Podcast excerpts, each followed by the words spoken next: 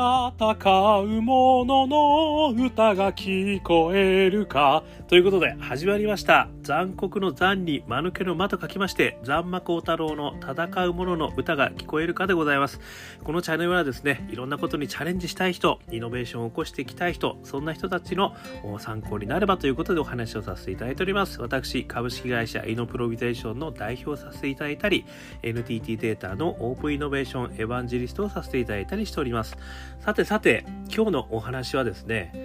えー、民芸オープンイノベーションっていうね、あのことについてお話をしてみたく思います。この言葉私があの勝手に作りました。ね。ちょっとこれはですね、あのシリーズとしてはですね、オープンイノベーション疲れで聞くツボ、その26に入れようかなと思ってるんですけども、民芸オープンイノベーション。ね、これ何かっていうことをちょっとお話しさせていただきたいと思いますね。えー、実はですね、この言葉に考えるに至ったのはですね、あの、あるテレビ番組をですね、見させていただきまして、えらく感動してしまいまして、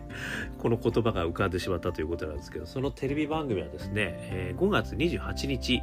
NHKE テレ東京のですね、ズームバック落合大回復グレートリカバリー8番、え、アート論ですね、え、これをちょっと見させていただきましてですね非常にあの感銘を受けてしまったということですぐに影響されやすいものですからちょっとその内容を含めてですねまず私があのどういうことを考えたのかってことをですねちょっとご紹介させていただきたいと思います。まずですねその番組で言われてたのはですねどうやらですねこのコロナになってからですよ。あの作らない手が作り手に変わったっていうことが結構起きてきてる。これつまりですねあの要はねこれアート論っていう番組なんですけどアートを要は作るような人ではなかった、まあ、ある意味ね鑑賞者であった方々が実は自分でねいろんなものを作り始めたというデータがあのあるらしいんですよね。具体的なデータとしてはですね20代の方が24%がものを作り始めたと。いうことらしいですね。確かにねマスクを作る人とかねアクセサリーを作る人とかねなんかいろいろすごい巷にあの増えましたよね。まあ、料理を作る人もそうですよね。まあ、そういう意味ではですね、あの、作らない手が作り手になってきたというのが一つの、あの、大きな傾向らしいんですよね。それとですね、あの、そういった理由の一つにですね、アート・オブ・我慢という言葉がですね、あのその中で出てきたんですね。私これ初めて聞いたんですけれどもこれ何かっていうと第二次世界大戦の時にですね日系アメリカ人の強制収容所というのがあってここでですね実はそこに収容された方々が廃材のテーブルとか木の枝とか貝とかを使ってですねアクセサリーですとかタンスですとかテーブルとかそれをですね実はその限られた環境の中ですごく素敵なものを作ったというものがですねこれがアート・オブ・我慢って言われてるらしいんですよね。あのね人間よく言われるのはあの限られた環境下においてある意味ねアートが生まれるとかねイノベーションが生まれるっていうこともねよくこれ言われますよね。まさにあの本当にその中で材料もない、ね、しかもその働く時間も限られてる。しかももしかしたら監視の目もあったかもしれない。そういった中でですねあのこういったその我慢のあのアートっていうんですかね。アート・オブ・我慢っていうものがあの作られたと。でこの中のもうものすごいキーフレーズがあるんですけど何だって奪うがいいと我々の想像力が奪えないと。いうふうに言いながら皆さん作ったという話があったんですね。これがまさにですね今のコロナの時代にやっぱりみんなね外に出れなくてねあのなかなかやりたいこともやれない。そういった中での我慢のアートが実はマスクとかねアクセサリーとかね料理とかいろんなものにつながってこのコロナで作らない手が作り手になってきたっていうことがねあの増えてきたということにつながってんだなって、まあ、私は解釈させていただいたんですよね。それともう一つのキーフレーズがですねあの民芸という話なんですよね。この民芸ってあのご存知ない方もいらっしゃるかもしれませんけれどもこれあの柳宗悦さんという方がですね唱えたお話なんですけれども大量生産時代にですね手さ手仕事の喜びですね。作る喜び。価値が価値を生む喜び。多様になる喜び豊かになる喜び。これがですねあの民芸ということで実は非常にあのその時代ですね。あの大量生産に対する一つのねあの価値観ということで、広くねあのこれをまたすごく有名になったという話なんですよね。ということがですねこの3つの中であのこの番組で語られていたんですよね。でこのコロナでねそういう意味では皆さんが限られた環境の中である意味民芸的にですね手作業の喜びということをこう限られた環境の中で我慢オブ・ザ・アートということです。アート・オブ・我慢か。ということでですねあのやられてきたっていうことが実は非常に象徴的なあの今の現代の、まあ、アートというんですかね。一つの現象として語られてたというところがですねすごい感銘を受けたということなんですね。でここの中でですね最ももう私が一番感銘を受けたのがその柳、えー、宗義さんですねがですねインタビューこれ生前のですねものすごく貴重なインタビューでしたんですけどもそこでですね残された言葉が「美しい品を通して人間と人間とが心に平和を固く結び合いたいという念願に他ならない」と。いうことを言ってたんですよね。なのでこの民芸というですね手作業によるこの美しい品々非常にあの個人の思いが詰まった品々を通して人間と人間が心に平和を固く結び合いたいという念願なんだということをねこの民芸の本質というようなですねことでお話しされてたんですよね。でここまでを聞いてですね私はたとちょっと私オープンイノベーションのあの分野で働いてる人間にとってはですねピピンと来てしまったんですよね。これってオープンイノベーションにすごく馴染んでるなと思ったんですよ。というのはですねもともとオープンイノベーションがですねふあの勃興してきた背景ということでよく言われることが ICT のまあ普及ということが言われてるんですよね。これはスマホがすぐ手に入るようになった。あとはあのクラウドがねものすごく安く利用できる、えー、あとは高速回線をね安く利用できるということであとはオープンソースがねさまざまなところに展開されてて要はあのある意味あんまり投資をしなくてもですねあの困った人を助けるソリューションを ICT を活用して作ることができるようになったということがですね実はオープンイノベーションの非常に大きなドライブになってるという説があるんですよね。でそれはなぜドライブになったかというとですね世の中にアイデアを持ってる人って実はすごくたくさんいたんですよね。ただそれをあの形にするためにはですねその ICT を活用してやるもしくはあの何らかの研究施設を作ってやるためには莫大なお金がかかってたんですよね。ところがそれが非常にハードウェアも安くなったソフトウェアを作ることも非常に手のひらに届くようになった。しかも全てのツールが安く提供できるということになってですねここで実はアイデアを形にすることがものすごく低コストでできたというようになってきたと。いう説があるんですね。これある調査によるとですね1000分の1ぐらいのですねコストで実はアイデアを形にすることができる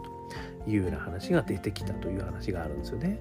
でさらにそういったところからですね実はアイデアをベースにビジネスを立ち上げたいという人の数がものすごく増加してるというこれも統計結果が出てきてるんですよね。でそれによって何が起きたかというと実は個々人のアイデアをソリューション化することが誰もができるようになったために世の中にですねアイデアとソリューションが溢れんばかりに溢れるようになってしまったということなんですよね。でそうするとですね実は大企業の中でビジネスをやってた人たちが今までは自分たちのアイデアだけで投資をしてでそこで育ってきたものをビジネス化するというスパイラルだったものがですね実はある日突然全然知らない個人がですね、まあ、アプリかなんか立ち上げてですねそこに例えば VC かなんかからですね投資が来るようになってあっという間に自分たちが思いもつかないようなビジネスソリューションが立ち上がるようになってきたっていうのが今の背景なんですよね。だとすると自分たちだけの R&D 投資で新しいソリューションを作るよりもですね世の中に次々と生まれてくる新しいソリューションをこれを手に入れると。自分のソリューションもあるけれどもそれと連携したらすぐ早くなる。もしくはねあのそっちのアイデアの方が面白いなっていう人を次々と手に入れることができる人が実はビジネスで勝っていくと。新しいソリューション新しいアイデアはですね既存のアイデアの組み合わせでできると言われてますからそういった世界中のアイデアを組み合わせることによって新しいことをビジネスを誰よりもいち早く作っていくこれがあの大企業の中でもですね非常に生き残り戦略として重要となってきたというのが、まあ、オープンイノベーションのねあのこれはあ立ち上がってきた非常に大きな理由だという説があります。でこれとですね先ほどの一人一人がですねコロナで抑うつされた中で民芸という名のですね個人個人のものを作り始めてきたこれがですね実はものすごくあの似てるなという気がしたんですよね。でそう考えるとですねその ICT の世界ではですね確かにソリューション化していろんなアイデアがあの見える化してきたということもあるでしょう。でもそういう意味では一方でねそういうものの世界でですね民芸を個人個人がどんどん作るとしかもそれがすごく素敵なものができてくるということが普及してくると同じようにですねオープンイノベーションの勃興と同じようにそういう人たちをたくさんこうつなげてで新しいまあ、リアルなもの、まあ、民芸をですねこう作っていくということがさらにねあのコロナを経験したあ次の世代としてはですね我々はあの出てくるんじゃないかということがですね私ちょっと非常にあの思ったということなんですよね。でそれはオープンイノベーションでこれ ICT の普及を軸にしたオープンイノベーションとはまた違う軸として民芸を軸としたオープンイノベーションこれはもしかするとリアルの世界にかなり近いものなのかもしれないですよね今までが ICT のバーチャルな世界に近いものだとすれば民芸を軸としたリアルの世界に近い民芸オープンイノベーションのようなものがですねあのこれから出てくるということになるとするとですよこれはあのね何かこう日本人はそういうの得意そうですよね。ま世界中に得意な人もいると思いますけどなんかね日本人ってそういうのすげえ得意な手先が器用とかねやっぱりこうリアルのものづくりでね一世を風靡したと。いう歴史もありますのでそういう意味ではこれからコロナをですね乗り越えた先にですねあの私が勝手に民芸オープンイノベーションと言ってますけれどもそういった世界の中でまた我々がですね個人個人のアイデアもしくはあのアートそれを掛け合わせることによって新しい世界を生んでいく。ということがねあのこれ出てくるんじゃないの？っていうですねあの期待を込めてで今回そのお話をさせていただいたということであのございました。ね、やはりその柳宗悦さんがねあの言われたあことのですねあの宗義さんだ。宗義さんね 宗義と書いて宗義さん柳宗義さんが言われたねあのこの言葉ですよね。美しい品を通して人間と人間とが心に平和を固く結び合いたいという念願に他ならない。美しい品を通して人間と人間とが心に平和を固く結び合いたいという念願に他ならない。いやこれがねこの精神がねやはり日本のまさに民芸の精神だとするとねまさにオープンイノベーションね2.03.0これからは社会課題をね解決していくようなやっぱりイノベーションをどんどん出していくんだみたいな話が